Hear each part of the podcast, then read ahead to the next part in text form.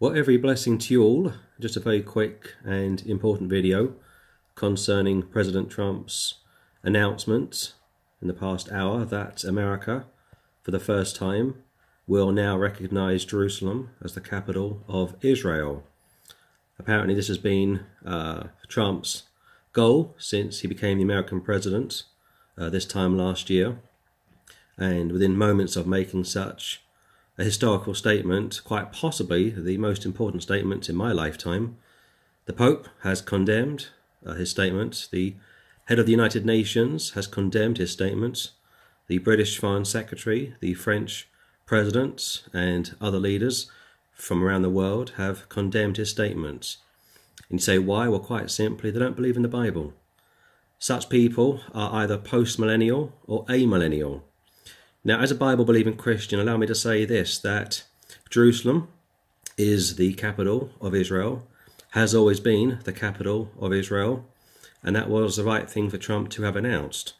At the same time, let me say this that once the American embassy moves from Tel Aviv to Jerusalem over the next two to five years, it's quite likely that other countries will follow suit. And as that uh, starts to uh, become the norm as other capitals start to follow the American lead. You can be sure of one thing that the Antichrist will arrive, and once he arrives, look out. As far as I'm concerned, as a pre tribulational, Bible believing Christian, this isn't something that I'm overly happy about because once the Antichrist arrives, uh, it's all downhill, quite simply. Between the uh, American embassy being moved from Tel Aviv to Jerusalem, it's quite possible although it's not guaranteed, but it's quite possible that the third temple will start to go up. Now, just for the record, if you hold to the pre tribulational rapture, and I certainly do, we won't be here to see the Antichrist's arrival or the false prophet. But saying that, this has been a very interesting day, a very fascinating day, and within five minutes of such a statement coming from the White House, condemnation from all over the world. Israel is the most hated, uh, the most uh, hated country in the world.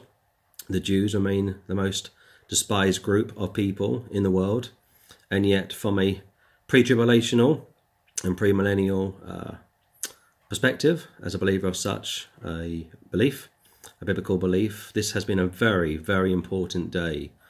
So, just very quickly, allow me to say a couple of things, and I'll close. First of all, uh, Zechariah chapter 12 Verse 2 always comes to mind when I hear of Jerusalem and Israel in the last days.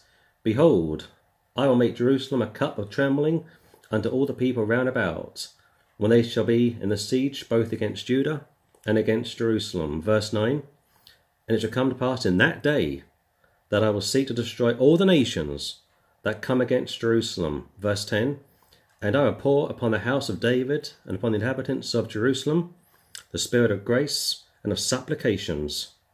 And they shall look upon me, whom they have pierced, and they shall mourn for him as one mourneth for his only son, and shall be in bitterness for him as one that is in bitterness for his firstborn. Now, this, of course, is all uh, for the future, which could be sooner than we perhaps had hoped for. And you are seeing a live uh, feed, by the way, from Jerusalem, because this is very much an historical day, a very interesting day. In the short term, you will expect to see riots from around the world. You will expect to see more people condemning this decision. And the reason for that, one more time, is because the world doesn't believe in the Bible, has no interest in the Bible, doesn't believe in the second coming of the Lord Jesus Christ, has no love for Israel, and the land of Israel was always given to the Jews. I'm not going to comment on the Star of David to the right of the screen. That's not the issue. The issue is who does the land belong to? Who gave the land to who? And of course, we know as Bible believers that Almighty God gave the land to the Jews for an everlasting covenant. They go back to the land 1948 in unbelief. They remain in the land in unbelief. The church will be raptured. It could be any time now, who knows? And then once the church is raptured, Revelation chapter 4, the Lord will start to deal with Israel. And between the rapture and the Lord dealing with Israel, you can expect to see quite possibly the third temple going up. I don't know when, it may not be this year, it may not be next year, It may not be. It may not be the following year, but what has taken place today, December the sixth, two thousand and seventeen, is a very important day. So one last time, Israel is a chosen nation.